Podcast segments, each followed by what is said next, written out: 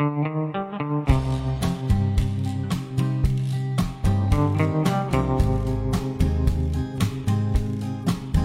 觉得用我们自己正念里面的一句话，它叫 Gentle Focus， 你特别专注，但是你是放松的专注。这里面的极度专注是因为你没有太多资源可用，你只有专注在你很有限的一些资源上，反而你就其实不会被外界所慌乱。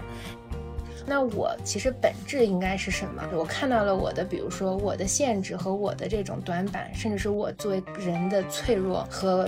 我觉得叫有限。那我其实能不能去承认它、臣服它？甚至其实我觉得，当为什么我说就是会有一些这样触动你内心最深的人给你带来的这种时候，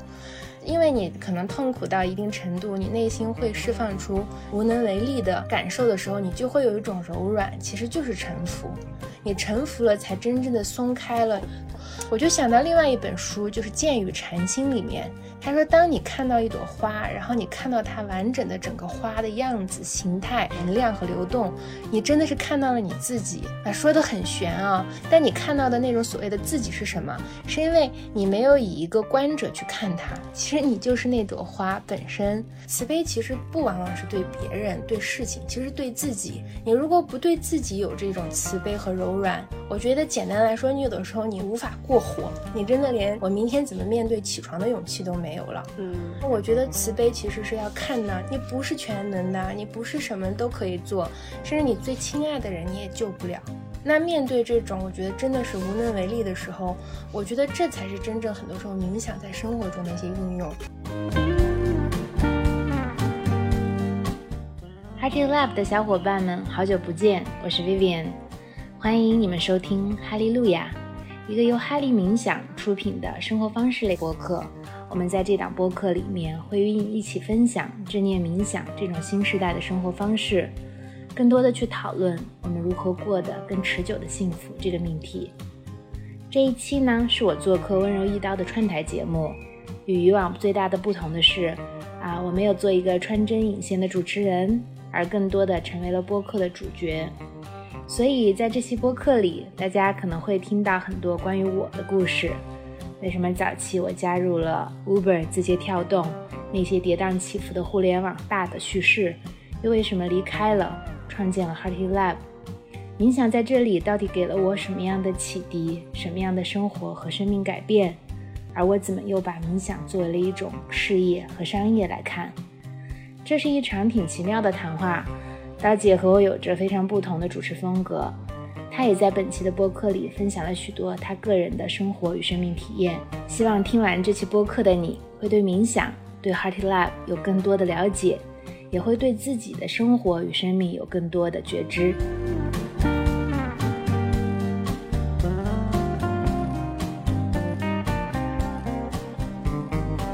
大家好，我是刀姐 Doris。 今天呢，我请到的一个好朋友，他是身心健康生活方式创新品牌 HeartlyLab 的创始人 CEO Vivienne 来做客我们的播客。曾任职于 Uber、 抖音等世界顶级的互联网公司，并且呢，他有一个非常有趣的兴趣爱好，就是他练了12年的瑜伽。他一直跟我说，通过瑜伽和正念能够给自己带来内在的疏解。他也希望呢，为忙碌的都市人提供一种革命性的身心健康。请 Vivienne 和我们打个招呼吧。Hello 刀姐 ，Hello 刀法的伙伴们，你们好，我是 Vivienne。我跟 Vivienne 其实认识是在，我记得是2017年那一年，其实我刚回国，然后当时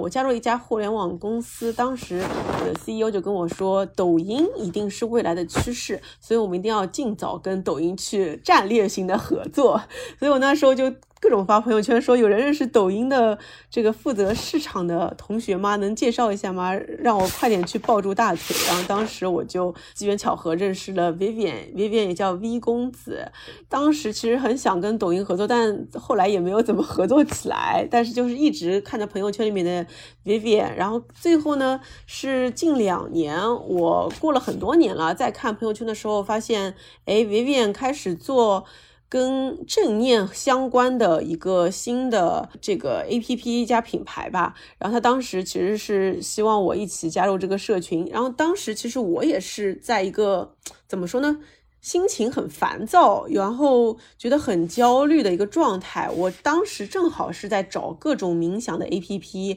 和小程序和各种的练习，包括我也会在 B 站上面去搜索那个 Headspace 的一些视频来看啊，然后就加入了他的社群。然后当时我觉得很神奇的是 Vivienne 她的个人经历，她之前我知道她以前是从 Uber 出身的，然后她后来也进入了抖音啊，后来也加入了消费品公司，然后到现在开始做冥想正念相关的这个事。我觉得这个整体的经历非常有趣，所以也想跟他聊一聊到底是什么样的一些经历让他开始走上了这么一条不同的路。那 Vivienne 你能跟我们先聊聊，就是从这几个行业切换到今天是什么让你选择开始做今天这件事儿的呢？谢谢刀姐刚才简单的这个介绍。其实我自己的职业规划，我觉得不是按照我自己就是说看到行业的发展趋势一步一步规划出来的。我觉得其实还挺像，就是你可以说随波逐流，然后随遇而安，然后这个可能是我觉得是就听起来可能好像没费什么劲儿，但其实我感觉这里面每一次决定吧，都还是比较遵从了我当时内心的一些，就是我对可能本身生活的理解，都不是对工作和事业啊。说起来很虚啊，我可以简单讲讲，就是14年，我当时还在美国，我其实是一个 marketing 和品牌背景的这样一个经历，然后早期也在宝洁，然后包括在大的这个 4A 公司，然后包括在美国的时候，当时在 Nielsen 和 IPG 工作。然后呢，当时其实我对互联网有一点感知，但是并不认为比如说选择行业你要去怎么做，包括 Uber 啊，这些都不是选的。其实当时我感觉到美国我所在的这个就是广告咨询行业其实很传统，比如说当时我们服务的是波音，还有这个KFC， 很传统的500强公司。你做一个小的一个这种可能用户洞察和一个 rebranding， 你其实觉得这个地方的影响是非常小的。但是当时国内有我的大学同学呀，还有一些我的以前的一些朋友在像滴滴啊、易到这一类的，当时那个时代其实是在 O2O 很火的一个时期，你对这个行业本质其实并没有很深的理解洞见，但是你觉得他们在做很多的创新工作，他的工作节奏状态其实是一种创造，是一个从无到有。我觉得那个年代其实对于20多岁，然后刚刚大学研究生毕业，我觉得去创造一个事情，去深度的参与，在参与的过程中再去理解一个事情，我觉得是特别有吸引力的。所以当时其实很简单的从这个角度，我觉得那互联网是一个好的东西，好的一个选择。那 Uber 是我其实在芝加哥冬天非常冷，打车然后打不到，当时就感同身受的理解，有一个这样子的一个科技服务，有一个创新服务，它能让你在手机上就能呼叫，你不用动，你不能提前出门。所以当时就对这种就是改变你真正生活的自己生活的这种就是说科技和这种互联网创新特别感动，所以当时回来就加入了 Uber 中国，当时在中国的拓展。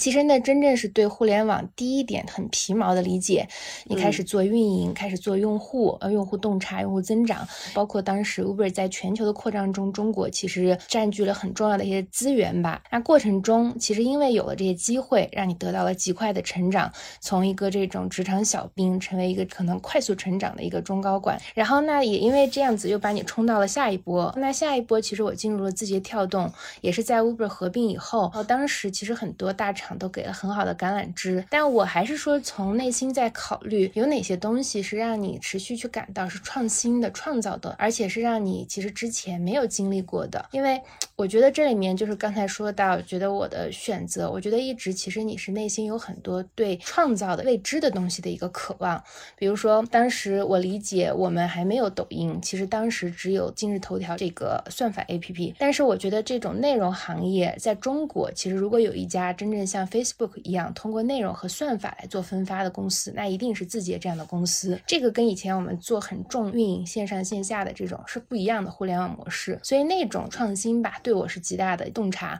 或者说我觉得打动。当时其实字节一直想做国际化，然后那你有很好的一些国际化的视野甚至是经历，我觉得作为在中国的互联网公司，未来能有机会去做国际化的事情，我是很骄傲的，甚至很有成就感。当时就抱着这些很简单的一种想法吧，其实进去了，才有了机会开始我们内部做抖音的孵化，那也有幸从头开始参与，又做海外，又做 TikTok。简单总结啊，就是我不觉得这些是你专门去选了一些特别好的，现在回头看来是最光鲜的大的这种经历和行业，反而其实我觉得是从内心出发。然后呢，那个时候的内心其实是一个很年轻的，我们说人的21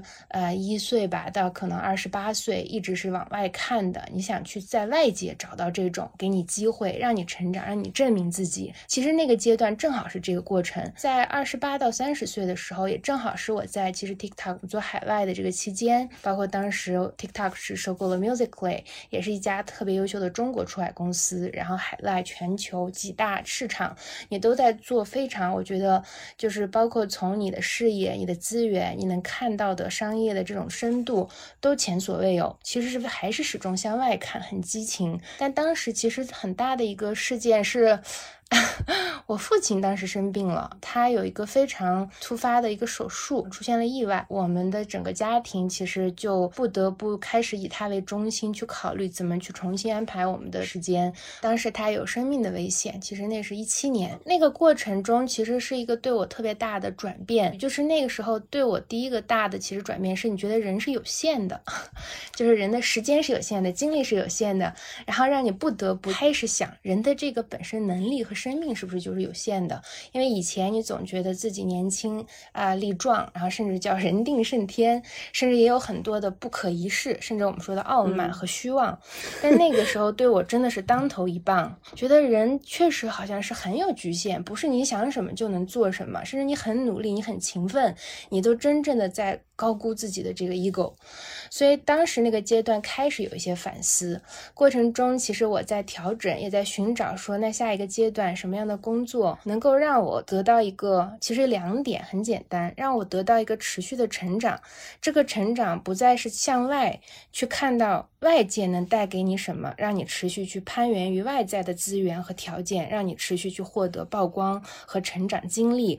但是我觉得应该一定有一种方式是让你开始内在成长，你其实不需要996把自己的时间全部耗尽，甚至那时候说实话是没办法耗尽，你很愿意去燃烧，但是家里其实有这样一个非常脆弱的正在年老的父亲，是你放心不下他，你觉得我需要，甚至我有责任给他花一些时间。那你还有一部分其实是你的野心需要去填补，说我怎么去获得外界的认可。那当时那时候还有野心，所谓的那种不切实际的外界野心、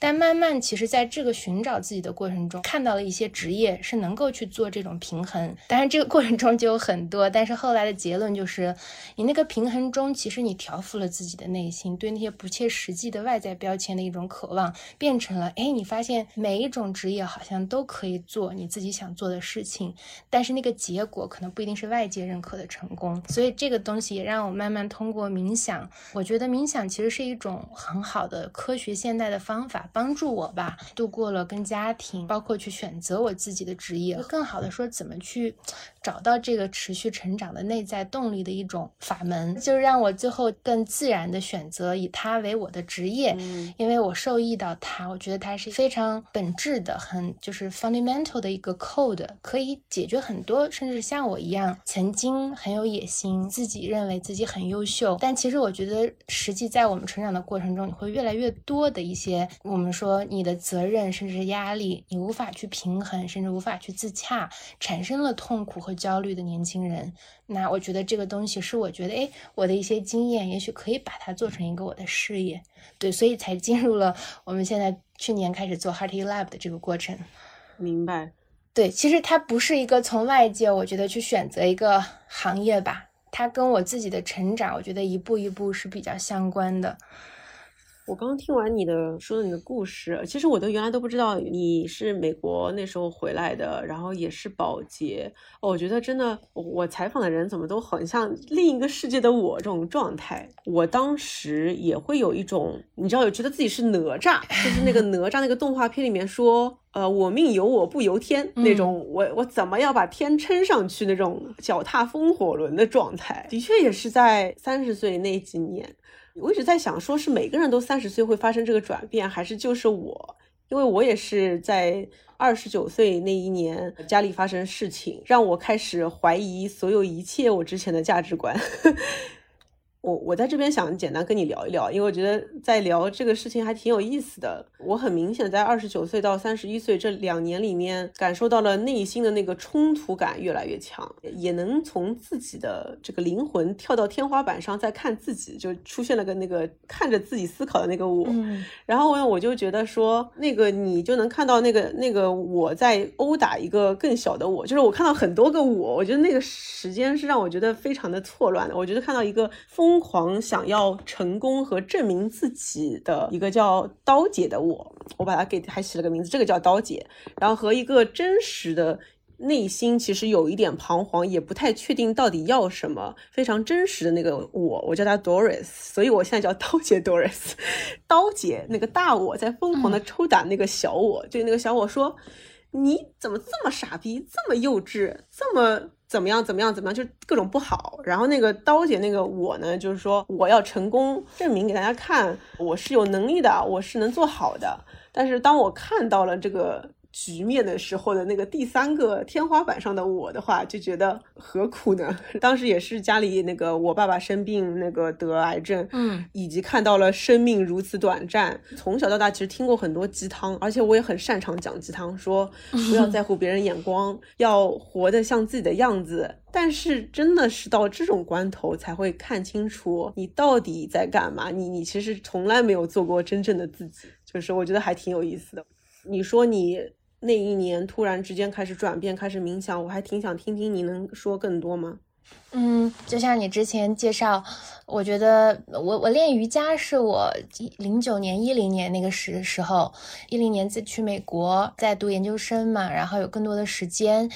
也遇到了特别多元，我觉得丰富的一些身心灵的一些方式，包括瑜伽。其实瑜伽当时我遇到了一个很好的老师，然后那个老师其实他是一个美国海军陆战队的前军人吧，他其实是一个墨西哥裔人，是一个男生。他跟我当时理解的很多瑜伽老师都不一样，他不会做特别多的体式，他甚至不能。然后他其实是之前有非常严重的就是战后的 PTSD， 他自己其实为了疗愈自己，然后去学习了瑜伽，慢慢自己被疗愈的过程，他也就是发愿愿意做一个这样子的老师，来给大家有更多自己疗愈的这种经历的分享。它的教法非常简单，甚至非常基础。它外形是一个特别，它眉毛很浓，然后样子特别，我觉得孔武有力，但是它的声音非常温柔。我们那个瑜伽房特别大，然后每一次都其实爆满，然后50-60个人在 downtown， 在芝加哥的 West Loop， 就是我住的公寓的那个底下。然后每一次我都不管下班尽量有多忙，我都去上他的课。就是小小的一个房子里容纳了可能7-80个人，因为他的声音很温柔很小，所以大家都很安静。他其实每次上课都会问今天大家工作中生活中有什么样的不舒服，今天你哪里感觉到压抑到了，然后我们一起给他一点空间，让他来舒展一下。就是这种你觉得他的声音其实特别治愈，不是声音的音色，我觉得是他发自内心的那种状态，他表现出来了一种无限的柔软和开放，他好像把你的这种烦恼和你的焦虑都包裹进去了。然后所以那个事情对我触动很大。其实你说到我开始冥想，其实瑜伽一直算是我早期对于冥想的一种认识。其实瑜伽它更多的是通过身体把你的身心整合在一起啊，那这样子其实身体成为了你的一个去感官体验的一个锚点，然后慢慢的来调理你的心，包括我们说的纷繁的这种思绪。但是当时对冥想本身其实不太了解，但是你其实觉得这些是相通的，你有了一些这种瑜伽习练中的一些经历，其实让你很容易知道，哎，冥想，那我练的是什么，以及哎，我开始怎么真正去练。那个过程中，我其实也用了像 Headspace、Calm 这样的产品，包括在美国的时候，哎，时间多一点，那时候上学，每天早晚都用。当时其实也是觉得给我一丝宁静，但是你对它冥想是什么，那个地图，它背后它到底是什么原理，甚至它能带你去哪里，根本不了解。确实是17年以后，然后包括工作也逐渐越来越繁忙，其实有了这样子人生中很大的这种触动。你说的非常对，我不觉得每个人都会在那个时间32立，立的其实真的是自己。如果有这样的契机，真正生命中其实有能触动到你，因为我觉得小事情是触动不了的，但是每个人都会有一定是内心非常深层次触动他的人和事情，才让他真正的自己立起来。那个立起来才真正的像你说的，不管你是说通过一个这种我们说心理学上的看到了这个小我，还甚至是内心的小孩，还是说通过很多其他的方式，你真正才了解这个人和生命是什么样子。你回顾以前，你才会有一点我们说的反思和反省，才能看看自己以前是真正的在很清醒的其实去选择去生活，还是被外界裹挟了做了很多选择。我觉得你才开始有这样一点点的这种就是叫觉察感，这个是每个人都会有的，但不一定是在30岁。我觉得因为往往可能我们说生命它也是有节律和规律的，就像之前我看那个 Rudolf Steiner 他去写人智学里面也是去讲，包括华德福教育里面也讲7年的这样一个节律。就像我们说中国，那中国在黄帝内经里面也去讲这个男7女8，其实都是讲一个节律。你可能我们刚刚包括说的21到28岁，你就是一个开始啊长得身强力壮的小伙子、小姑娘、年轻人，你去向外，然后开始要征服世界、探索世界，充满了对外界的好奇，你想去证明。28岁，其实我觉得到35岁，往往是一个特别好的。如果你真的是遇到了一些这种，因为你的身体，然后包括你的。我们说我们的这个年龄的父母其实都在慢慢的变化，包括很多人有了孩子，特别是跟你最亲近的人，孩子与父母，他们所身上发生的这种喜悦、痛苦，甚至他的这种生病离去，往往是对你冲击最大的。其实是很正常的，在这个节律周期你会遇到这样让你开始触动的。这个过程我觉得每个人的出发点不一样，也许我们确实我觉得应该感谢这样的机遇，让我们开始反省之前的一些。我还不完全是那种一直在暴击这个内心的小孩，我可以跟你讲讲我的童年其实是蛮自在的。我出生在新疆，我爷爷那个时代他们就是跟着王震的部队去了新疆，后来就在兵团开始一直留在那儿，其实是奉献边疆。从小在新疆，因为爷爷也在这个兵团农场，他们有很多的这种基地，种植棉花啊、玉米啊，什么我们说这种番茄果树。我就其实在户外待了非常非常多个暑假呀，还有这种就玩很自在。我父母其实不太管我，他们没有给我报过任何兴趣班。我喜欢舞蹈，我喜欢画画，都是我自己要求的。但是早期可能在没有上小学初中之前，我大部分的暑假就都在我奶奶的院子自己玩。所以当时我看到那个鲁迅写的从百草园到三味书屋，怎么去讲那个墙根下的何首乌啊这个故事，怎么去挖它，我觉得跟我那个童年的生活特别像。这种东西我觉得给了我很多对生命中比如说像花啊草啊、小动物啊这种很自然的链接感。你就会发现这里面有个很大的冲突，就是在我工作以后啊，包括就好像不小心选择进入 Uber 这样子，其实是跨国的这种创新的科技互联网公司，也有非常多的优秀的人。其实那时候你才看到别人的背景很跟你不一样。然后我觉得是一个很淳朴的自然生长的小孩，包括我的学校也不是那么的精英，我从来没有觉得我是一个特别优秀的人。就跟你说的，我有点哪吒的精神，然后特别上进，特别阳光，而且我什么都不怕，只要我愿意去做，我一定能做好，甚至是你有那种必胜的决心。但是那种东西我觉得会变化。这2年大家讨论社会工具人和异化，其实你会被无形的裹挟进去，你会被环境所影响。我看到了周围如此多的精英和优秀的人，其实你无形的一直在比较，甚至被比较。包括后来去了字节，然后字节包括 TikTok 海外期间，你甚至看到了比 Uber 这样一个以前你认为很厉害的宇宙这个超级创新公司还要更创新的一个中国模式。那你看到了世界各地的国家那么多形形色色的优秀员工，你还是又有更多的焦虑，更多的比较。我其实那个时候，我有一段时间我很不是我自己，而且我明显的感觉到，不要说跟我小时候了，就是你很本能的感觉这个跟自我的状态是脱离的。因为我觉得就像你刚刚说的，你有一个小我，然后有一个你自己更大的我。我觉得每个人其实都有这种所谓的自具足的智慧的感受，你知道什么样的东西让你快乐，什么样的东西让你放松，甚至让你充满创造力，那个是人的本能。但是当你失去了脱离了你的这种我们说的这种就是本质，你其实是会有这种无限的反应和症状的。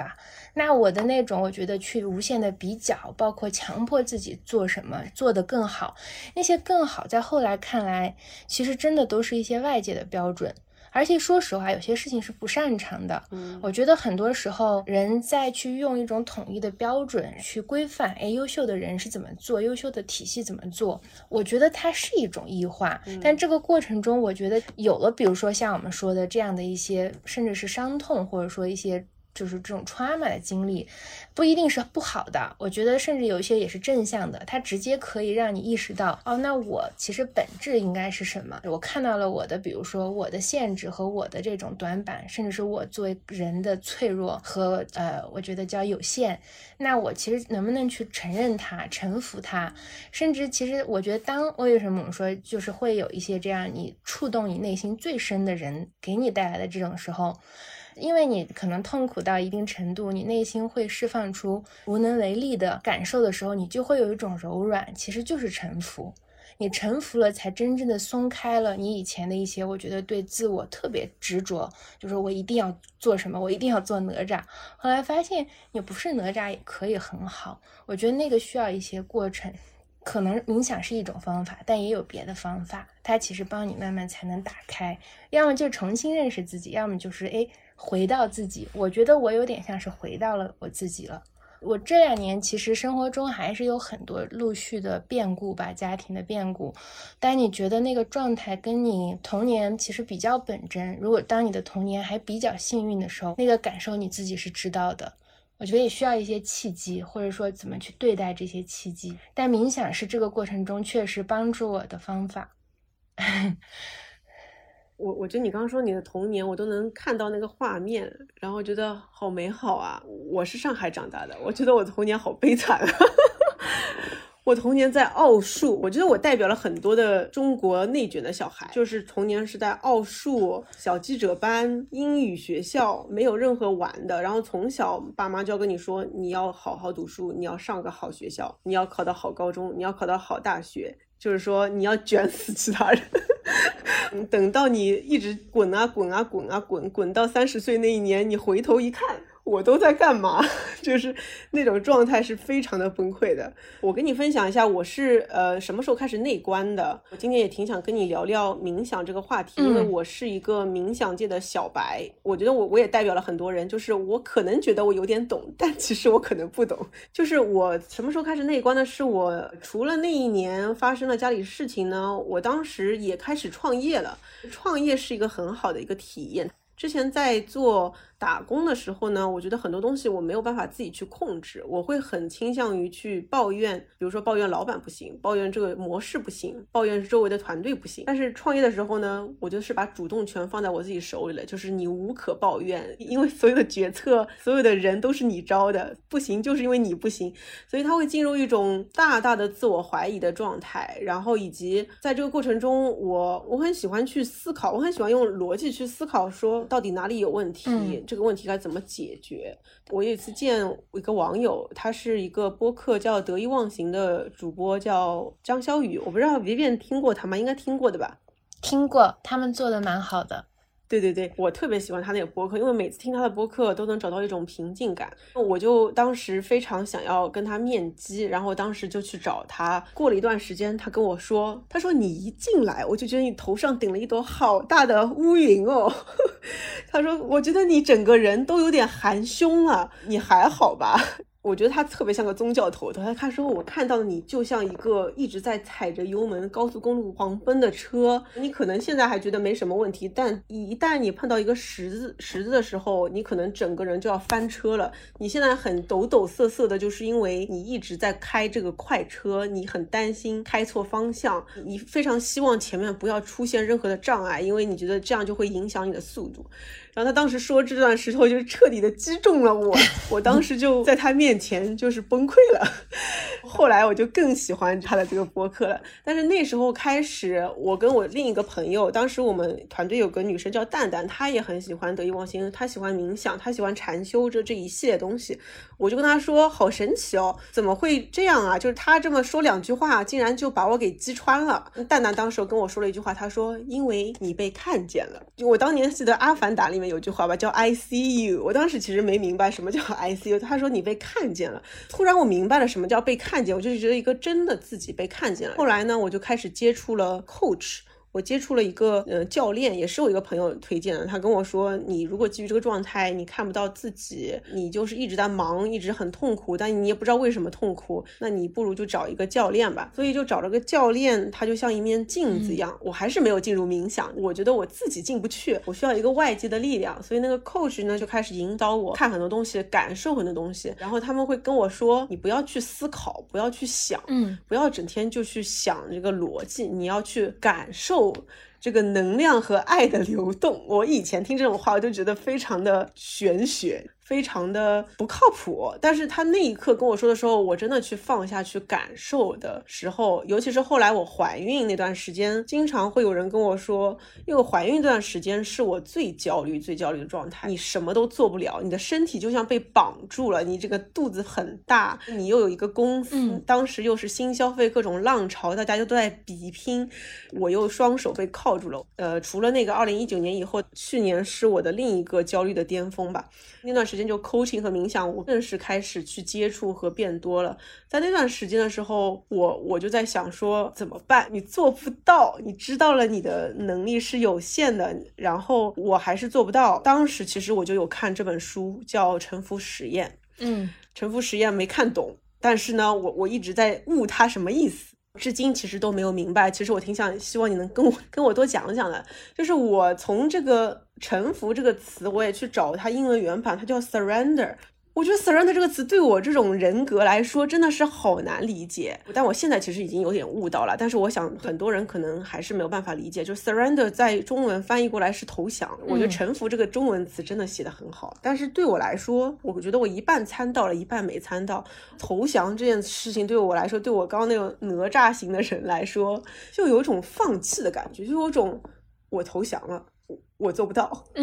可能这个以后我进入了另一种极端，我觉得它是一种消极的放弃，而不是一个积极的臣服。我觉得积极臣服是看到了你的边界，但是在这个边界里，我仍然相信我可以变得更好的。有时候人会进入一种消极的放弃，就是说哎，反正老子也做不到，所以很多人就躺平了。躺平是个很差的状态，我觉得要找到那种中间态。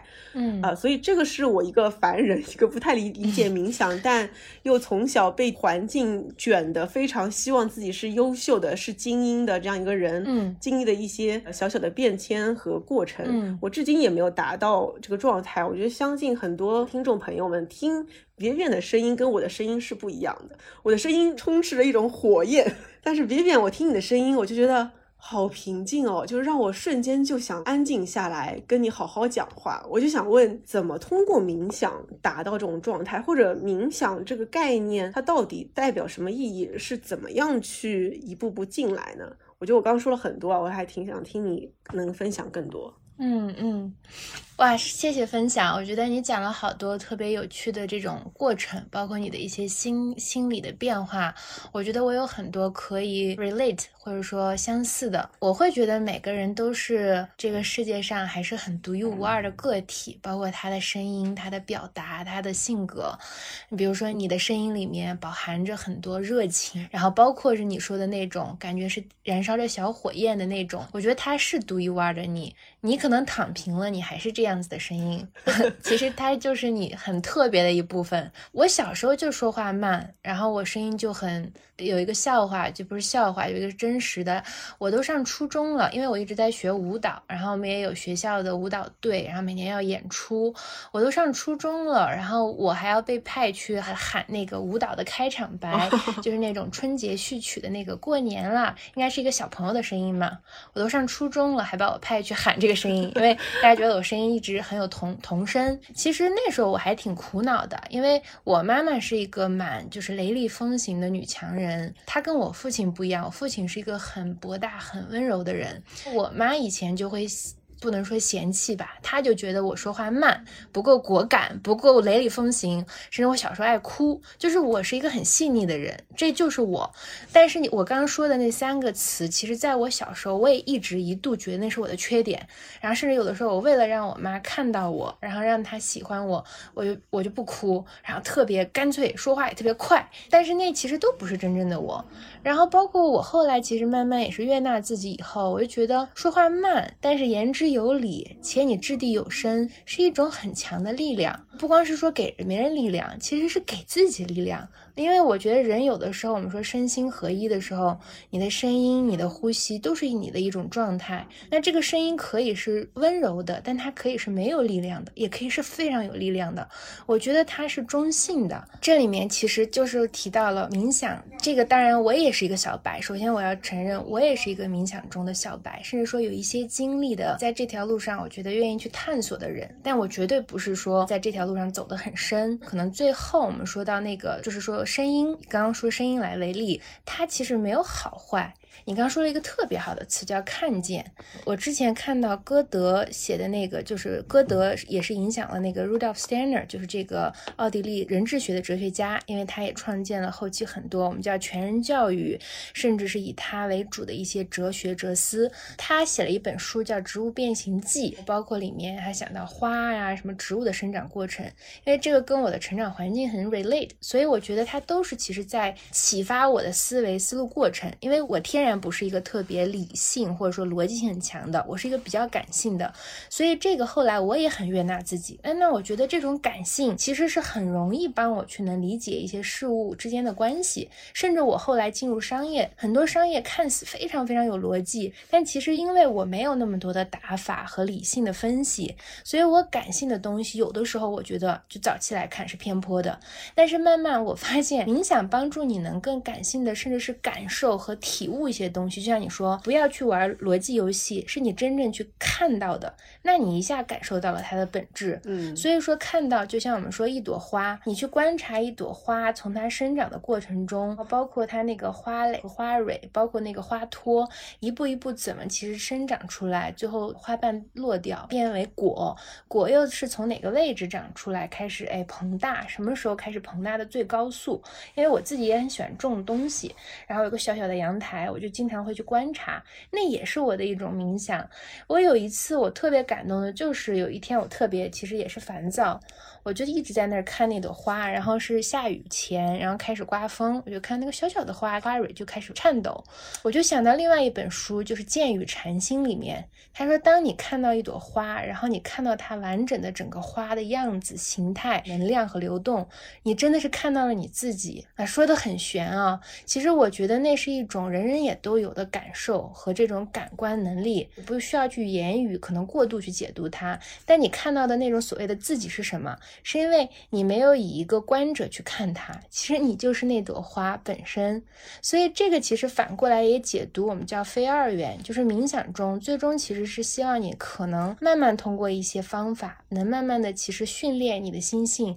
能理解很多事情它首先不是对立的，这里面有一个叫无分别，甚至连你最后你自己的观者都没有了。之前有个很有名的也是去讲 mindfulness 的一个用语，是说很多人练 mindfulness 觉得说啊，我达到了一定的境界，包括我们说这里面有从内观的角度，因为内观其实是更在我们叫 Theravada， 就是小乘佛教这一系列里面去走的一种路径和方法啊。当然还有大乘，还有包括金刚乘，然后金刚乘里面的特别是像密宗的大圆满的教法，它怎么让你通过不同的这种叫路径和修行次第，去一步一步的通过我们说的叫能先练习一定定的稳定的专注力，开始让你的心不纷繁不散乱，然后慢慢的去观察甚至是觉知你从呼吸甚至到你周围的声音到所有发生的事物，它这种起落的无常感。你是真正的去用逻辑去想它的无常吗？不是，是你无数次在这种冥想的感受和练习中看到了，包括这种一花一世界它的这种无常，你其实理解了无常的本质。我觉得它本身会让你升起这个叫 surrender， 因为 surrender 是指你有特别强，你如果不承认它，甚至是你不接受它，我觉得这是一种逻辑和价值体系。你会觉得很多事情都是在我手中可以控制，就好比我们说亲人的生病和离去，我的冥想不完全是说我每天很努力，我早晨晚上，包括我说我自己，我们现在做 APP 我要去练，你固定给自己花一些时间去练习它，当然好，它帮助你其实持续的再去，就像我们说叫理解，甚至是把一种就是你本能散乱的心慢慢的把它变得更 stabilize， 包括用这种方法能更找到你的一个这种锚点。但是慢慢其实通过你理解了观察了这种无常，你能真正从就是说过程中去理解和真正我们叫承认了无常，你会发现是完全没有办法控制的时候，这个是指固定的练习啊。但是你会发现这些东西最终是应用在生活中，包括你说你的怀孕，包括我们俩之前父亲都有这样经历过一段生病，包括我爸爸近期他也离开了。其实我从2017年到今年这5年过程中，我觉得也是因为我爸爸其实在我们说童年他给了我特别好的一些我认为最好的教育，所以我一直特别感激他。从我自己内心最触动我希望为父亲做的很多事情，我特别努力的去做，不亚于我以前工作时候的那种拼命和那种叫人定胜天。我又一次把那种人定胜天又用在我怎么去帮助我爸爸在康复恢复，这也是我真正开始去应用冥想的时候，你觉得一点办法都没有，那种没有办法其实有时候让你感觉到非常的绝望，真的那个绝望会让你产生 surrender， 很自然的一种就是叫投降和臣服，因为你没有办法，甚至你因为自己的无能无力，你非常痛恨自己，你觉得我怎么这么没用。然后那个时候自己连自己怨恨到没用的最极致的时候是啥？我觉得是爱，因为你自己都没有爱了，我觉得那真的是一种特别深度的抑郁。我有一阵其实陷到了那个境界，就是我从来没有想到我是一个像小太阳一样就是有无限能量的人会走到这样一个境界。但是当时我在想，那我又有什么任何办法帮助我呢？我不要说我帮助我父亲，我自己都自救不了。所以那时候其实有很多的冥想和正念的方法让我一点点找回到了爱，我们叫慈悲吧。慈悲其实不往往是对别人对事情，其实对自己，你如果不对自己有这种慈悲和柔软，我觉得简单来说，你有的时候你无法过活，你真的连我明天怎么面对起床的勇气都没有了。我觉得慈悲其实是要看的，你不是全能的，你不是什么都可以做，甚至你最亲爱的人你也救不了。那面对这种我觉得真的是无能为力的时候，我觉得这才是真正很多时候冥想在生活中的一些应用啊。当然我们的案例可能相对会比较极致，它有可能就是在你的一个生活中的小例子面对工作。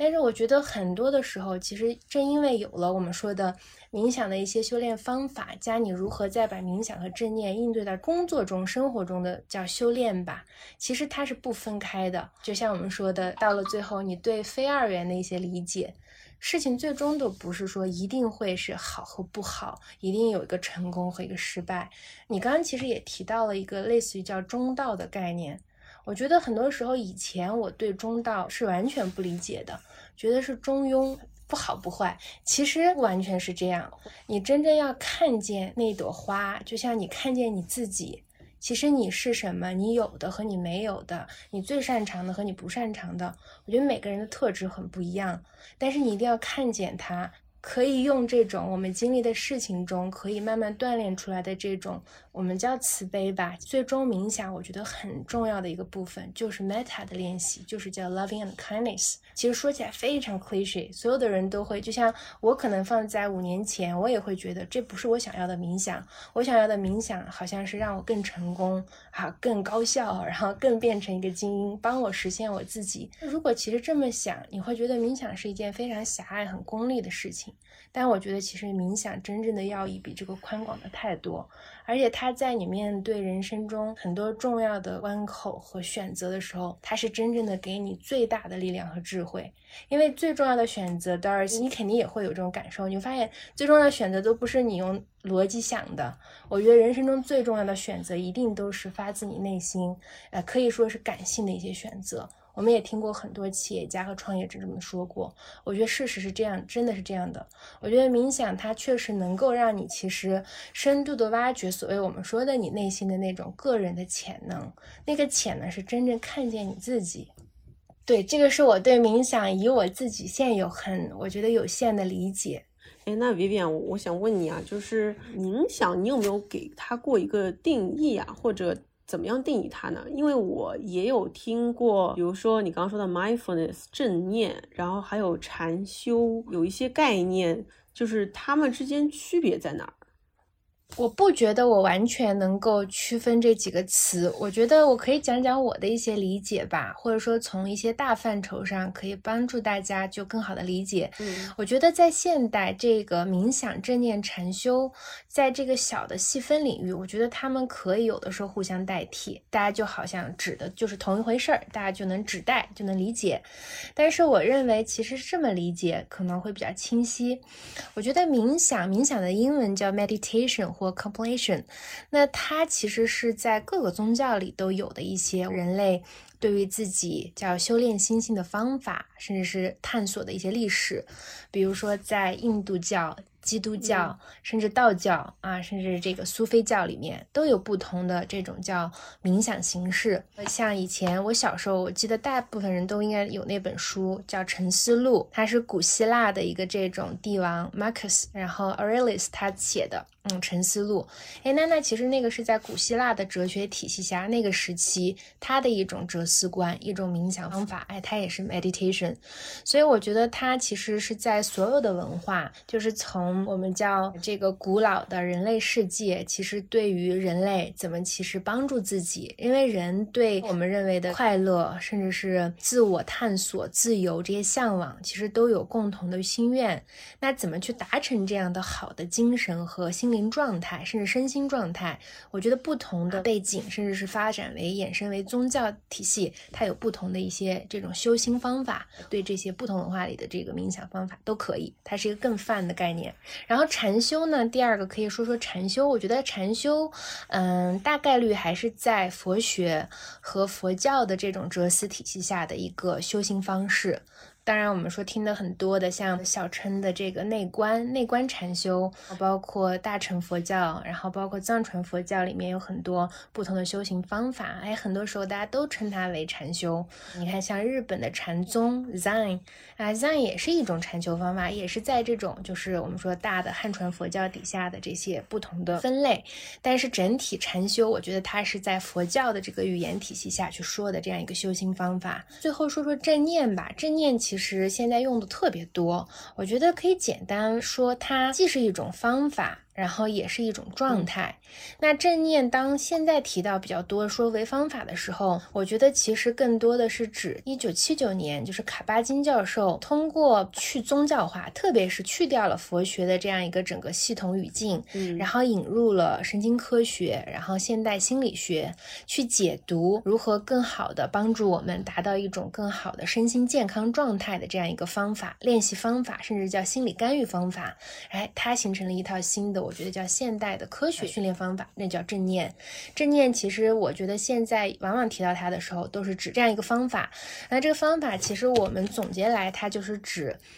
我觉得叫清晰，然后的安住当下，然后能够如是的去观察你的内在和外在。另外其实正念我觉得再放大一点，它其实是指一种就是状态。当我们说生活中很多时候每一刻其实都应该是有正念的状态，那其实正念的状态也是我们刚刚说的，你如何能够安住于当下，不散乱，清晰的，然后如是的去觉察，能够全知全觉的感受到你的内在和外在的这种变化，那这个也是一种正念的状态。所以我觉得它其实既是方法也是状态，我觉得这两个用的比较多。而正念其实还有一些我们叫正念冥想体系，其实也是在现代我觉得在心理学的范畴用的比较多。大家会把我们说像卡巴金教授他创建的像 MBSR 就是正念减压，包括还有牛津的这个 MBCT 正念认知，然后包括还有一些这个叫承诺法，然后 ACT， 还有几个就是这种心理学的大的主流流派，然后它整合为一个正念为主的心理的这种治疗和干预体系，外加现在也有人会把我们说的这几个体系加上禅修和内观，他们叫 Mindfulness Meditation， 整合为一个叫现代的正念体系。所以正念我觉得它就用的特别广泛了，这个是我觉得可能现在把市面上的一些大家的 refer 不同的一些我觉得叫流派或者是方法或者这种状态，或者统称这是一个行业，然后大家的一些称谓。我觉得比较有意思的一个点是，首先我非常认可做这个相关的一些事儿，但是呢我其实以前也有想过，如果我真的财富自由了，然后我做一些自己热爱的事儿，我觉得我可能会做跟这个事情有点相关的，就是能帮助人更好的快乐或者更好的找到自由的状态。但是我后来也从商业角度去想了一下这个事情，因为我观察了一下整体国内现在对正念冥想的了解其实是非常基础的，甚至有些人会拿这个去做什么玄学的骗钱的，什么带你去个深山然后买一瓶2万块钱的什么矿泉水啊，就是有一些这种奇怪的人混在里面啊，但这是小事儿。那我觉得还有就是第二方面是，大多数人都会做一个非常小的一个组织，他会觉得啊，那我就带一群人冥想，或者开个线下的小小的这样一些正念的场所。但是我看到你是想要用 APP 的形式啊，或者是 APP 加社群啊，其实你也可以介绍一下，跟我们说说你现在准备怎么去做这个事儿。在我看来是偏规模化的，要做跟冥想正念相关的这么一个生活方式的 APP 加上品牌延伸。之前呢其实我也有跟一些投资人聊到过这个方面，因为我个人是觉得如果能把冥想正念和某些商业模式结合起来，它既能帮助别人又能从商业价值上体现出来，是件非常好的事情。但是我后来会发现，投资人角度来说啊，他们会觉得这个领域目前还没看到成功的商业模式，或者觉得他们自己想象不出来。所以我其实很好奇，你准备怎么把这件事情跟商业结合起来，或者你现在是怎么设计 HeartlyLab 的？首先我觉得这个大前提是在于，我觉得我进入这个行业和这个领域还是出于我这个人生阶段自己对这个事情的一些信心，或者说认可，或者说一种使命感，也基于我觉得客观的看到了这个行业的一些增长的趋势。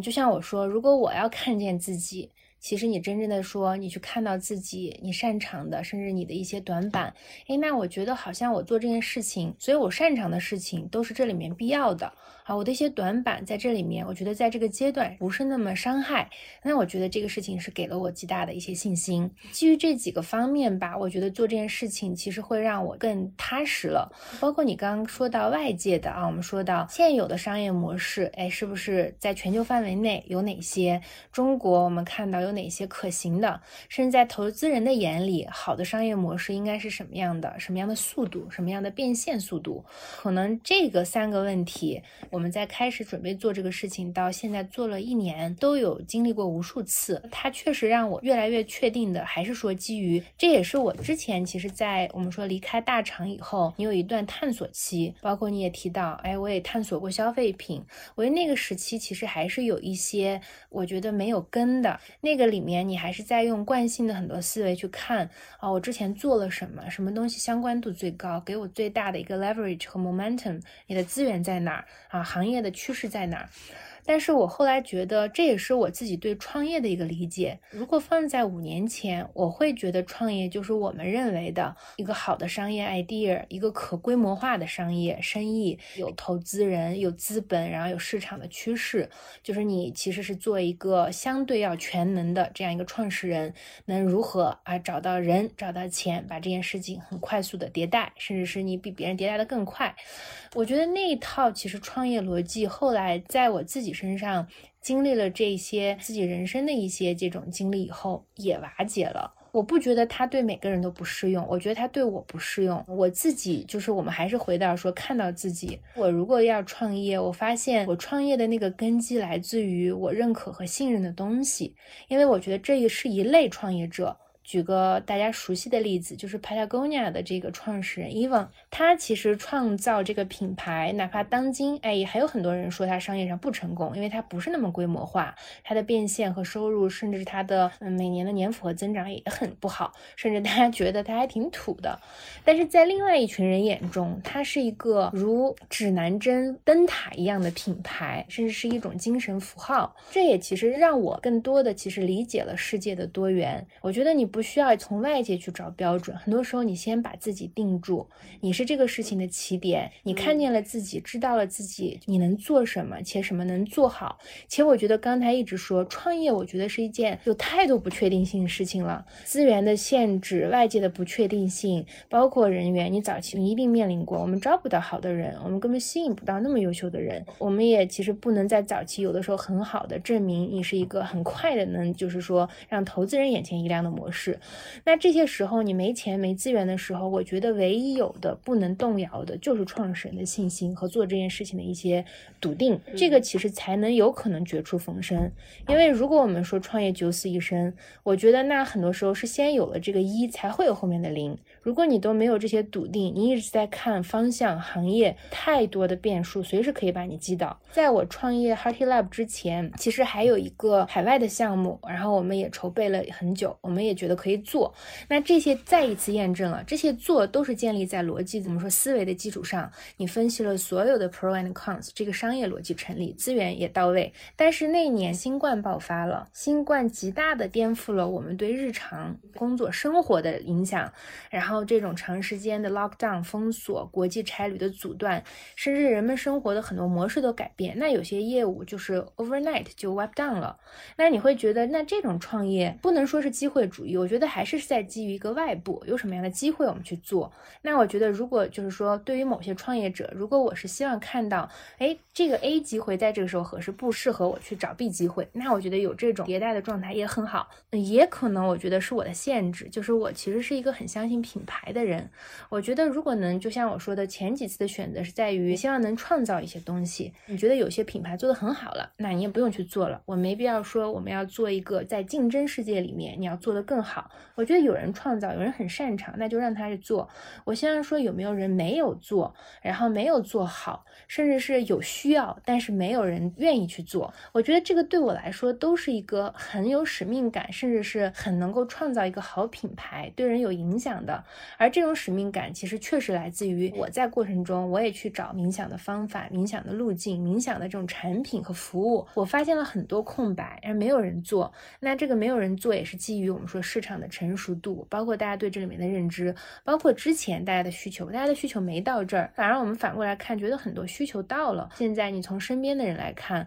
我们每个人身边其实都会有3-5个极度焦虑的，生活质量其实已经是极大的受到了影响的朋友，还在就是我们说勉强支撑着。然后那从我自己的体验来说，我很希望说那我自己其实得到了这些好的一些方法，能不能通过我的认知把它产品化，甚至是部分规模化，去让周围的人甚至就是你的家人和朋友受益。然后这个是很早的一个初心吧。那我们就开始做了以后，我觉得只要我们找到，我当时想到有2个阶段，一个是说我觉得你得找到跟你能够 share 这种 vision 的一些投资人，甚至能支持你的这样第一波合伙人，也包括你的员工，这也是就是所谓的看见。因为我觉得太多元了，就像我们说国内有些方式早期10年可能是没有的，不管是商业模式、生活方式，但反过来也有些国内是创新的。但我觉得这个角度来说，国内现在既其实有需求，但是又没有足够的方式在解决，而且这里面我觉得国内的创新从创业者资本上也有足够的空间，那我觉得其实值得尝试。当然这里面我们像遇到了我们现在的投资人，像邵一波和邵一波先生背后的这个 Evolve Fund 基金，还有像这个安可创新的董事长杨萌，他们其实在我自己去做这件事情的这个沟通中，他们确实是属于对这个领域有相对，我觉得如何在物质然后包括技术的这些节点都得到了极大的丰富以后，人的精神问题、健康、身心健康，甚至人的个人的这种我觉得幸福感，有没有一些更好的方式在解决。我觉得这里面他们也其实是在探索，他们也不认为他们看到了足够好的模式。包括邵一波其实从应该是18年是淡出经纬的一些中国的业务，然后就开始做 Evolve Fund， 他也参与了非常多国外和甚至国内早期的项目，他都有所涉及。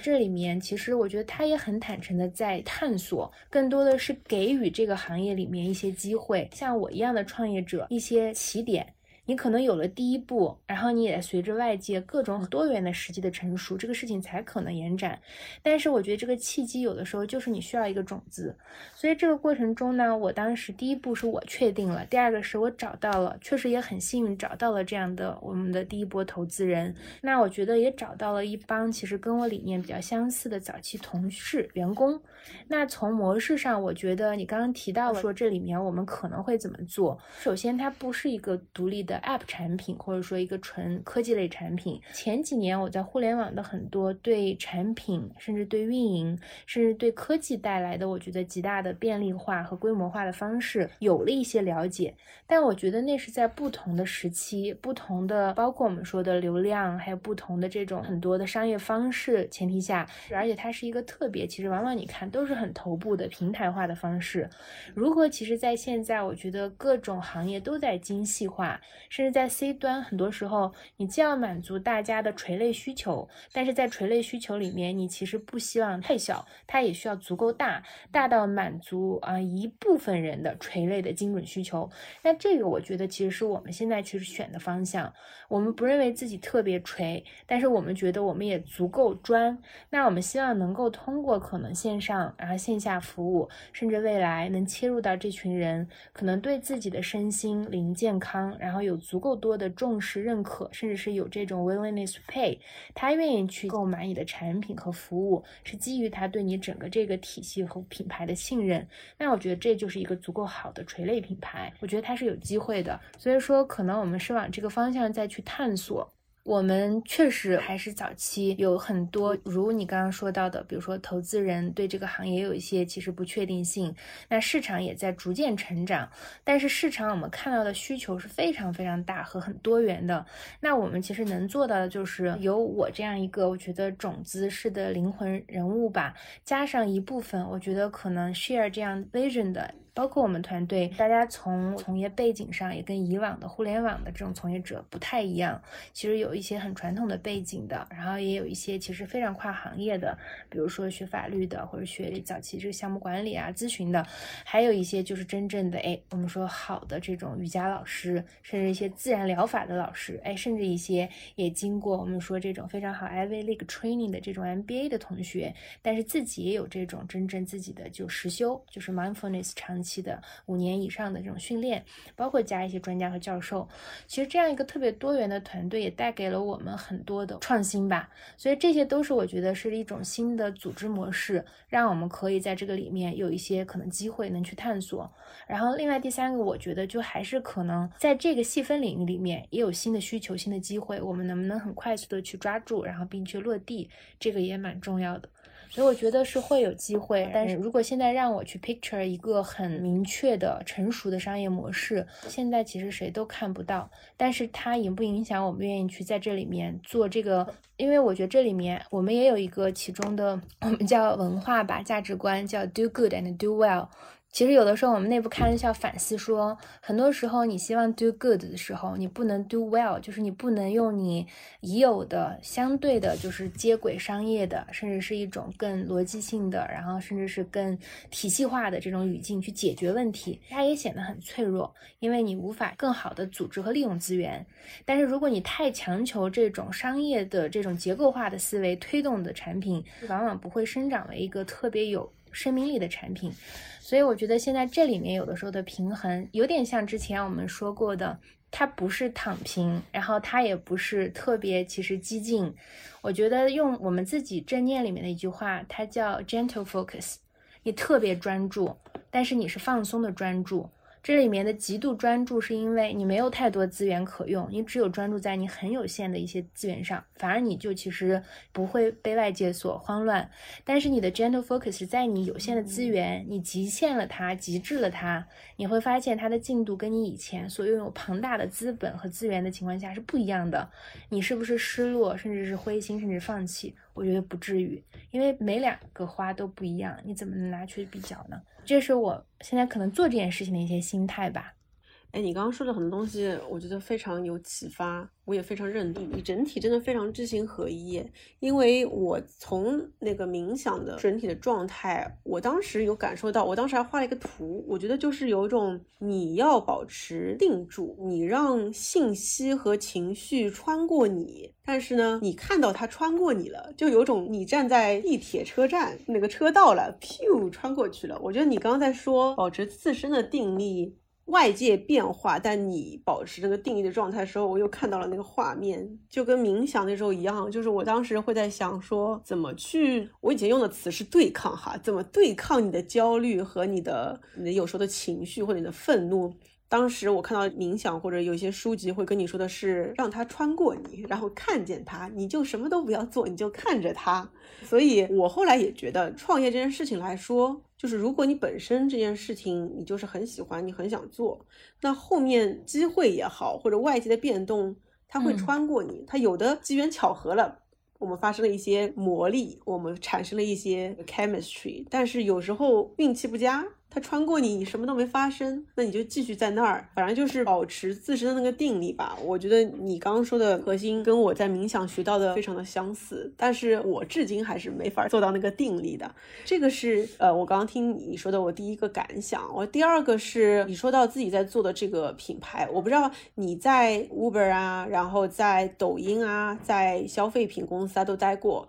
我也碰巧都待过嘛。然后我最近一直在思考和写品牌相关的内容的时候呢，我一直有个执念，这个执念真不是理性的，我觉得是一种感受。我也非常喜欢到处去宣扬我这个理论啊，就是我认为未来原来叫它人群品牌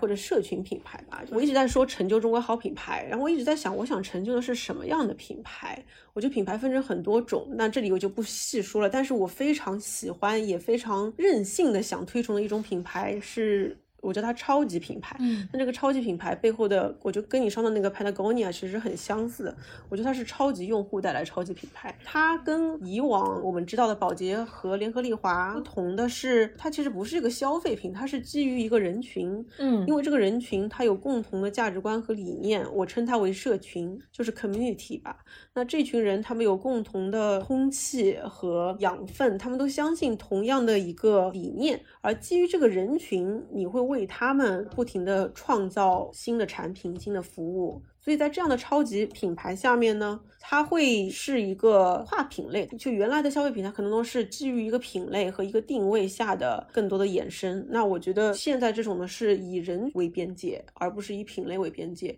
但是它会不停的从这个人群而生长出来，它更像是宗教级别的吧。这是为什么我最近一直在跟我们团队一起看 Lululemon 创始人 Chip Wilson 的书。我觉得他的故事就非常有意思，就是他也是连续创业，他到了第二份创业 Lululemon 的时候呢，他的第一份 West Beach 刚开始他就各种切换赛道，就是一会儿给滑板的人做衣服，一会儿给冲浪的人做衣服，一会儿还给那个铁人三项做衣服，他就不停的在切换。但他后来发现自己一直不变的是他对 people development， 他对人的成长非常感兴趣，以及他对运动是真心的爱，以及他真的很喜欢 DTC 的这个模式。然后他就说，第二份创业的时候，我觉得我第一份创业最大的遗憾就是我很希望我的员工都跟我是同样的思维模式，同样的想法，但是船太大了，大家已经很难再掉头了。他也称很多人是 mediocre， 就是很庸俗吧，就是很一般。所以他第二次创业的时候呢，他当时参加了这个论坛叫 Landmark， 现在搜 Landmark 在 Google 上搜还是能搜出许多说 Landmark 是一个洗脑组织吗？然后他就说，我每个员工都需要去参加这个 Landmark 的课程，上完了才能来我这儿。然后他也会组织大家一起去看书。当然最后他还是被踢出董事会了，因为他有些自己的这个言论。但是我当时就觉得 Lululemon 这种就非常像未来的品牌会有的样子，它是基于一个意识形态，一个人群，一个价值观，它会不停的衍生出更好的产品和服务。当然它的产品也是真心的好，是配得上它的人群的这个要求的。所以我一直在关注有没有这样的人群品牌，然后每次跟品牌创始人聊的时候，聊到一种创始人，就是像你刚刚说的很有使命感，你知道他发自内心的他就想要干好这件事情。我其实挺喜欢三顿半的创始人吴俊的，就感觉他发自内心就是热爱咖啡，就是想把一杯好咖啡带给大家。那我听到这样的创始人的一些想法的时候呢，我是觉得商业那方面我都不 care，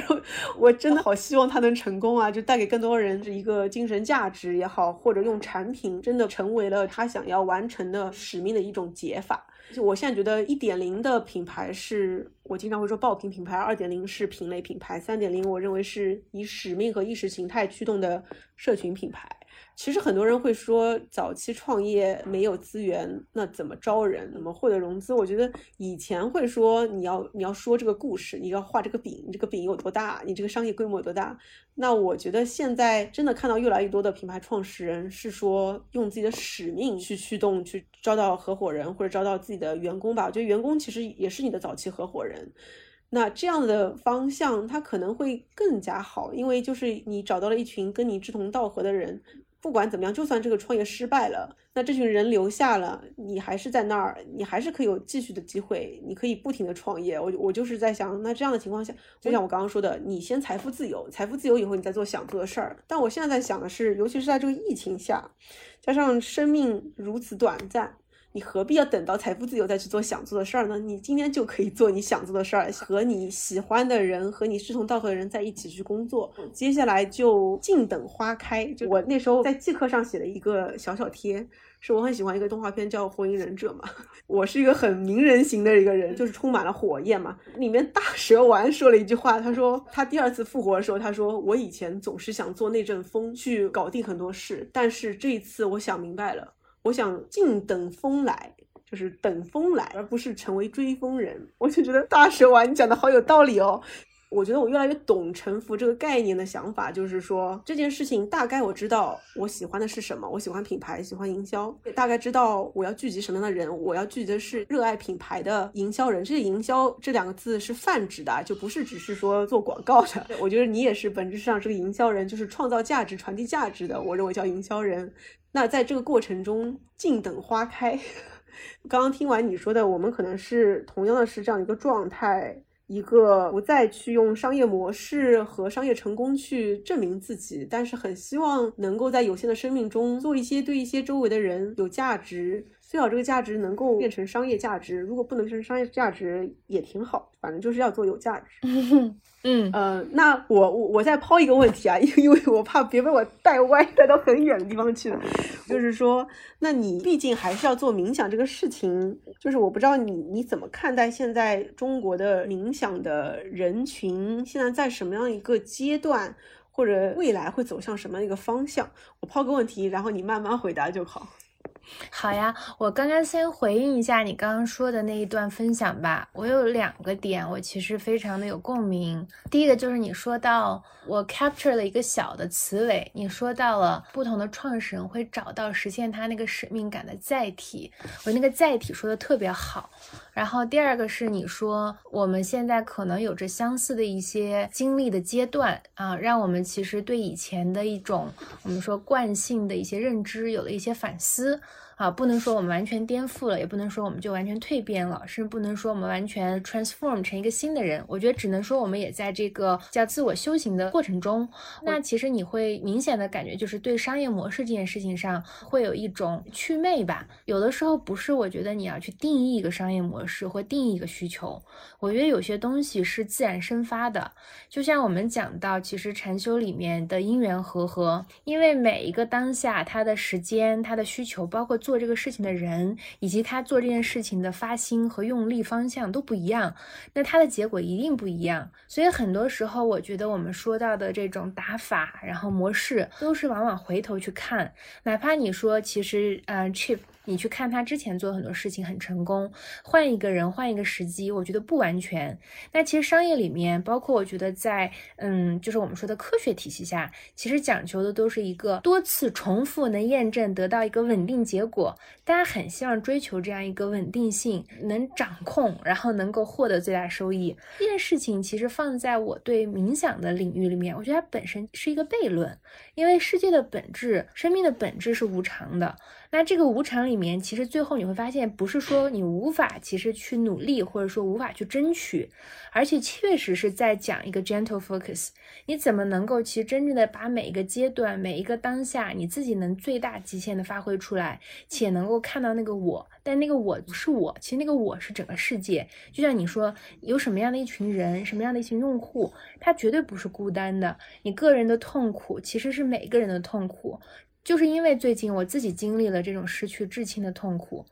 我觉得去做任何的东西都是很无力的，但是只有我觉得你经历了一些这样的事情，你怎么去感同身受的从你自己能够把自己我们叫一片一片的把自己组装好，然后能有力量再去做你身边力所能及让当下的人和事都能够不虚此行的事情，就变成了一种特别大的使命感，不是去当下那几天我们说做一些力所能及马上的效果，我觉得那个也很有用，而且很多人都在那个时机那几天那几个星期努力，那你会发现就是这样的事件会一次一次的加深你自这种使命感的信心，好像就是说它跟你以后去怎么做事情的选择都很有关系，我觉得这个才可能是真正叫一个事件一个生命影响到另外一个生命。还是你是一个创业者又是一个对品牌和营销有一定的敏锐度的人，我其实愿意用这种你对生活的很多理解把它融入到你做事情中。那这个里面就像你刚刚说的第二点，最后其实商业上的成功和商业模式，我觉得那个东西只是一个点和一个结果，最终可能是在一个时间段让你的股东们让你的 shareholder 们得到一个最大程度在商业结果上的回报，但是这个过程中有没有真正其实从内而外的就是从创始人到团队你真正的都确实在这个里面极尽全力的去做你们认为能最大化的去做到有价值的事情，而这个里面影响到了一群人啊，这个人有可能我们希望他是最大越大越好啊，希望有规模的，但是如果他不够大往往有的时候我们说对个体的人的影响其实有的时候是 lifetime 的。就像最近你刚刚又说到那个载体，我就在想我们是在做冥想，很多时候我在想我们是要做一种娱乐化的大众化的冥想好像其实是有用，还是你是说做小规模的个体的，就是真正就是影响个体的生命的让它的深度其实更高，包括我们说我们现在以后也会迭代有服务有消费品，你会觉得一件衣服一件什么样的材质一个什么样的场景的衣服能够去承载这样的精神，甚至它真的有用吗？举个很简单的例子当然这个比较极端啊，其实我觉得对于很多人来说也很恐惧，但你说一个人离开了，很多时候大家去祭奠他，甚至去不要说祭奠就是他的一个仪式，你要去把他生前的东西烧掉，很多时候最先的就是烧掉了一些衣服，因为这种衣服特别是往往是越有形的东西它越其实很短暂很有限，但你会觉得在这些时候特别是对于无形的精神上的一些我觉得能够延续的东西是多么多么的缺乏，甚至我们说面对死亡这件事情我们在学校里没有一门课其实教你如何面对死亡，如果不是我自己有机会在过去几年一直在好像准备着说我可能会面对这个事情，那我觉得如果你的生命中不光是面对你的至亲啊别人，你自己也会面对这件事情，你怎么去处理它，大家其实是很不愿意提及的。那反过来说，我们其实愿意去做冥想这件事情，一次一次的又还是回到本质。你要讲商业模式，你不用讲故事，你顺着逻辑就能去想做什么事情能赚钱，能有好的盈利，能有规模化。那你会觉得有的时候这里面质量 versus 数量的时候，你会觉得有这么多的人在做数量的事情，那质量重不重要？而且就像你刚刚说的超级品牌，超级品牌我们说日本有很好的这种超级品牌，北欧也有，包括加拿大也出了很多新消费里面的这种超级品牌，它往往真的是一个很小的一个我觉得人群，其中就是有这么一两个，我觉得有他独特经历，以他自己的生命的一些历程，然后在做事情的人，然后那影响了这样一群人，我觉得他都不是从商业模式的出发角度。而这个东西说实话我们也没法模仿，我也没法说我想像Evan一样去做 Patagonia 去模仿他的那种心路的使命感，我跟他的背景完全不一样，我也没有那种他的出发点，那我只有从我自己的出发点去做。那包括刚刚我们说最终这个事情，我也在想我们的消费品会是什么形态，什么样的消费品才能够长存甚至是 sustainable，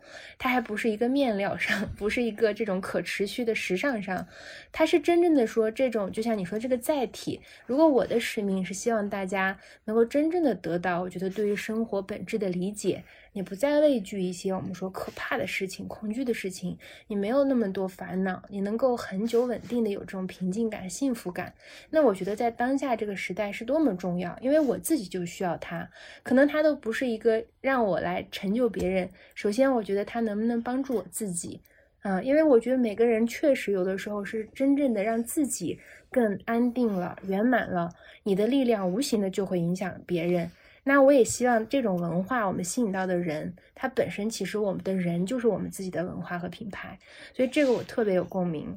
当然我觉得创业真的是一门特别多需要平衡的，哪怕是我们现在这个阶段我们也有投资人要去面对，我们也希望在我们保证我们所有的初心和使命的情况下，还是希望能有一定好的商业回报。它其实在实操层面是有一些对我来说也有一些实际的困难和挑战的，但我觉得这个里面很好的就是昨天我还在看向萨和那个就是 Michael Sander 的那个对话，大家说在这样一个其实非常容易产生割裂的世界，不管是政治经济领域还是什么，包括我们说面对人类共同面对病毒面对这一轮的这个 COVID， 那其实很多时候是要找到一个共同的就是大家的通识，彼此更多的去理解对方，然后找到一个真的也是中道一个 common point。那我在相信这里面很多的创业者和做事情的方式，包括跟未来的投资人资本的结合，大家不再其实去套用和复制某些方式，而是你真正看到一种就是新的需求新的人群，然后以及做这件事情新的方法。就现在我其实也看到很多创新的商业模式，就不限于只有像就是 B Corp 呀，或者有很多创新企业，早期可能大家觉得他们是 NGO， 他们是这种非盈利性的，是一些这种闲云野鹤的东西，但你会发现有一些企业它的参与的人，就像刚才你问我这个你真正的这个问题，说你看到冥想现在的人群包括从业者行业是什么情况，我觉得这个确实现在经历了一些变化，是好的变化。从2020年我看到在中国做冥想和正念甚至疗愈这个我们说的这个小细分的领域人越来越多，而且从以往的我们看到有特别专的学术角度啊，做心理学的同学比较多，然后包括有些是特别 hipster 这种方式的老师啊，个人爱好，然后甚至有些玄学的，然后甚至各种各样的个体的工作者。但现在我觉得有越来越多比较综合的，不管是说互联网的这种正规军的人，然后还是说有一些这种 MBA 的，然后很商业干将。而且我也相信很多的人，因为现在目前来看到这个领域还是有很多它的限制，它没有那么 sexy， 所以如果从商业纯粹说啊，我看到了机会我要逐利的角度来投入的，我不觉得现在是这样一个阶段。所以我相信参与进来的人其实往往都还是冥想或者正念的这种我们说底层的 code 对它产生了一定的价值，他们是有一定初心愿意参与的。但是呢，这个里面就是因为我觉得正念和冥想的这种我们说不管是你个人的休息方法，还是你去传递给大家的这种方法和产品服务，它是很多元的，这里面其实是有糟粕的也有精华。那其实如何做到这个行业的我觉得更好的规范科学性，甚至在你在中国做这件事情要更好的我觉得 follow 大的这个政策和我们说的法律法规，这个里面我觉得有优质的创业者一起来做这件事情非常好的一种气象。而这里面其实我们说从去年吧，很明确投资人的角度资本的角度的关注越来越多，大家会觉得现在不管是受到疫情甚至是后疫情，甚至是现在我们说从中国的经济结构也在其实慢慢的有些变化，那年轻人的普遍的这种缺乏意义感和焦虑，如何去得到一个很好的这种安放，如何让大家其实有使命感的有幸福感的面对新的这种我觉得一轮经济情况，解决好精神健康问题都是一个大的需求。所以这里面我看到的更多是在这种需求下一定会有一个小的百花齐放，有很多的模式，包括做线上的做互联网的，有的做纯线下的教学的教培的体验的，甚至有就像你刚刚提到做消费品的，就真正的实体啊，他做一杯茶啊，他卖一件衣服，他是不是能够很好的把正念的这种内核传递出去，都是方式。我觉得我们可能现在就像刚才我也一直我们说我们内部有一些 debate， 我们还是希望能做一些 sustainable 的事情。如果消费品现在还是我觉得是一个有这么多的机会，这么多人在做，我觉得那我们是不是现在就要冲进消费品里面去做变现？我觉得绝对不是，这不是我们可能想做的事情，也不是对我们看到能对消费者产生足够大的价值。因为我真正如果把正念好的科学化的现代化的让现代人能懂且有一定的就是可持续的让它能够应用在生活中的这个方法能教给大家能传递出去，这本身其实我觉得中国就没有品牌在做得很好，所以我们很希望先把这件事情能做好。那比如说你们现在会做什么样一些形式呢？因为我已经很久没有关注你们的产品了嘛，你能跟我说说吗？就比如说刚开始我记得你们是会通过一些社群的形式来做冥想的社群的，我当时其实还觉得还挺好的。现在你们还有一些什么样的产品？面对到一个流失用户呀，心里非常的这个一下一抽等会儿采访一下，这不就召回了吗？对，等会儿采访一下为什么流失了。我们其实之前早期是这样子啊，就是说我们在去年3月份开始，因为我们算是一个就是全自主原创的内容，但里面不代表说我们自己去创造一些理论。冥想和正念的体系从全球范围来说其实还是有非常博大精深的理论体系，大部分确实都是溯源于东方，只是西方特别是在现在特别是以美国吧，美国还有英国其实好的一些一线的学术界都有非常系统的一些这种学术的心理研究啊，特别是从心理学神经科学的角度去解读从佛学的底层的一些这种逻辑，那其实很好的给了我们做一些开源的支撑。那我们其实做的工作早期是把这些我们认为让中国的年轻用户，这里面其实为什么是年轻，因为我觉得年轻用户首先需求是我们能理解的，那也跟我们年龄相仿，我们其实选择了用小程序和 app 的这样一个形式先去做这种我们说以搭载我们自有 PTC 内容的这样一个载体，成为一个大家随时随地可自助就是 self-paced learning 的这样一个模式，自己可以去学习，可以开始从零门槛，然后去形成一定的叫养成式的陪伴式的这样一个冥想的一个学习体验吧。是我们之前做互联网产品或者说我们以我们现在对内容体系的一些理解程度所能支撑的，那这也是受限于团队现有的 DNA。那现在未来呢，我们其实也会开放一些线下的体验课，我觉得针对2群人，一群是小白用户，其实我们线上的内容啊，就是以小程序和 app 为主，是现在有几百个 SKU 的这样一个我们叫以每日冥想甚至是以生活场景冥想，比如说叫刷牙晨间冥想或者说泡脚冥想，它是跟你的生活场景相结合的啊，因为在每一个我觉得日常生活中的这这样一些时刻，你能够给自己一些回归到当下，给自己一些空间，能够简单来说能停顿几秒，安静下来，甚至我们把一些传统的冥想方法和技巧呢融入这种场景，那你就开始有一些自动傻瓜式的一些这种对冥想的理解。但这个肯定是远远不够的，我觉得它只是一个第一步，因为它的这种学习成本和门槛是低的，但是你怎么进阶呢？我们就会产生一部分的进阶内容，它也有在线上，但有一部分也会放在线下。所以说现在线下其实一部分是对小白用户，一部分是对进阶用户。小白用户呢，反而是就像早期很多用户说，他可能是通过一个朋友带他去参加了一次线下的冥想体验，他才知道哦，冥想是一个什么样的直观感受，他对冥想有了一些趣味的这个可能体验，他才能更有这种信赖感，哎，他才关注了你的线上的这个小程序和 app， 能在家里和办公室 24/7 更随意的，然后随时随地的去练习。那这也是对我们来说是一个很好的这个拉新场景。还有一部分其实是线上长期有了一些冥想习惯，然后但是他不想局限于线上的这种音频引导式，那线下其实我们会有越来越多的这样一些深度的课程。那可能还有一些其他的形式是指，我觉得现在受到疫情，那线下的这种可能体验它的深度，然后也会放在线上，就是由我们未来会有大师课，也会有我觉得比较国内和国外在这个现代的正念冥想体系里面比较有这个学术底蕴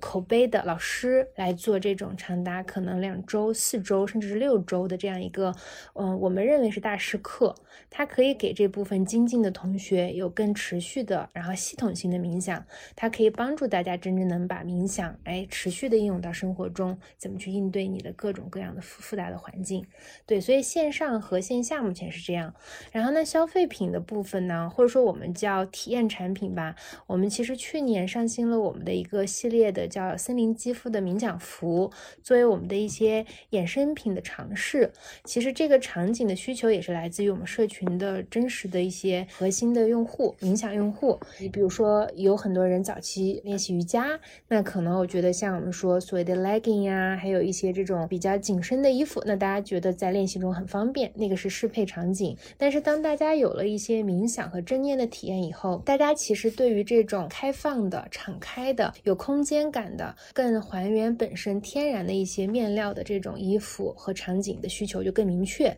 那我们其实为这一群真正的叫正念和冥想的爱好者去做了和定制了这样一个场景的衣服。那这种衣服一套啊，就是它可能本身是在你家里叫居家的冥想，甚至它出街一些街头时尚的这个潮流能做一些混搭搭配，然后甚至你可能本身去参加我们说的这种定期的线下周边的几日的 retreat 也是很好的。所以它其实是特定的符合这个场景的这个场景人群的需求。所以消费品也算是我们的一个尝试吧，作为短期内我们其实想看看从真正核心用户中衍生出来的这些需求足不足够多，足不足够明确，可能需要我们持续一步一步的去迭代啊。但是第一步这三个方向其实现在让我们看到第一个和第二个还是在整个大行业里面吧，我们做了1年的角度，大家对我们的其实很多的好评和认可来自于我们的专业的系统性和这种可信赖感啊，以及就是做一个品牌，大家还是觉得我们是一个很现代的、很都市的一个比较酷的、有趣、有灵感的品牌啊。但这块其实我们今年在品牌上也会开始真正做一些事情吧，让大家有更多冥想和泛冥想的理解，包括我们也有一栏播客。哎，你播客叫 Heartly Talk 对吧？因为我前两天刚听了，对，你跟 Danny 的那个乐纯的 Danny 的那期还挺有意思的。对，我们 Heartly Talk 有很多都是我很好的朋友，大家其实很多人也是我们现在的核心用户，比如说互联网啊，还有金融啊，还有包括新消费的一些创业者，然后包括一些从业者。我觉得这些人群很明显的特质就是用脑过多，思维很重，大家的精英感很强，所以对自我的要求就很高，就跟我以往自己误入的歧途是类似的。我觉得这群人其实是我们很核心的用户，是因为大家自主的在探索，他们本身就能有找到一些方法和资源的这种机会。但这个过程中，他们如果能把他们自己经历过的好的体验，甚至自己去获得自我成长，包括这里面有一些是冥想的方法，有一些是正念的方法，有些甚至也不是，我觉得都特别好。其实它都是一种更开源的，对用户来说去理解冥想和正念的这件事情的一个很好的契机。而且每个人其实接触的法门都不一样，所以也可以给用户一种更客观和全局感，因为这里面就是也没有一个唯一的方法。明白。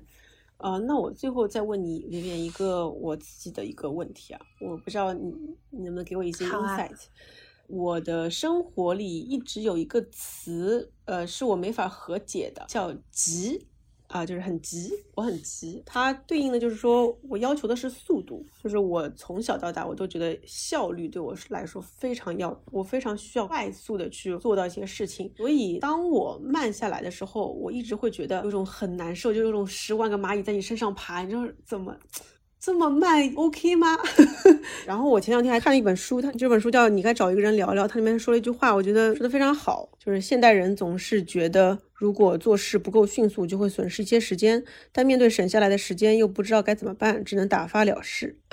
我觉得现在大多数人应该跟我是一样的状态，就是你会想尽办法快点去完成一些事儿，快点成就一些事儿，但是你省下那个时间呢，你又真的不知道该怎么去面对。就像前2天是清明节，这3天在家，我觉得很多人都不知道该怎么办。 anyways， 就是我觉得我的问题是，尤其是作为一个创业者，你要带着团队前行，我觉得有时候我是可以接受说我们慢一点，这个东西我们慢慢去探寻的。但是刚刚就你说到创业者是有很多东西是需要平衡的。当然我说的这么慢可能因为我的标准比较高，我要非常快，但我也很深刻的感受到有时候这个快让事情更慢了，就是心急吃不了热豆腐。所以我想问问在这件事情上你是怎么看待的？我尝试着用我的经历回答一下，刚才就想到了2个角度。第一个是就跟有的时候有些人要来冥想一样，就是我们会问大家为什么要来冥想，你也可以问一问急它的目标是什么，最终你希望的一个比如说好的结果，预期的这个结果应该是什么样。有的时候你可能会说我们希望它快了，然后我们能够效率更高，对商业结果来说能有更多保证，得到更好的成就感。如果我们这么顺着这个逻辑来讲，成就感和那个结果就是一瞬间的事情，一瞬间的满足感和兴奋感和愉悦感，我相信我们都体会过，但是那个东西是很短暂的，一下就会过去的。相对来说那个过程比那个最终你拿到奖杯的那一刻那个过程其实相对都是难熬的。但是你想，如果你花了100天的时间，我们去追求了1个小时的结果，那你放在生命里来想，那个100天是最重要的，你怎么去过那100天真的是比那个1小时的结果，那个结果有可能是拿着奖杯，有可能是什么都没有。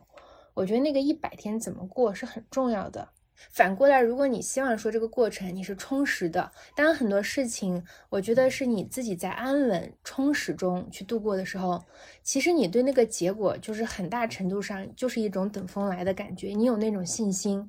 可以快一点，但是你也有充实感，也很好。如果你快了不行，就包括快和急一定是就是欲速则不达，这个其实往往从结果上就能看出来效果是不行的，那你就得慢一点。包括你刚刚也说到，就是外界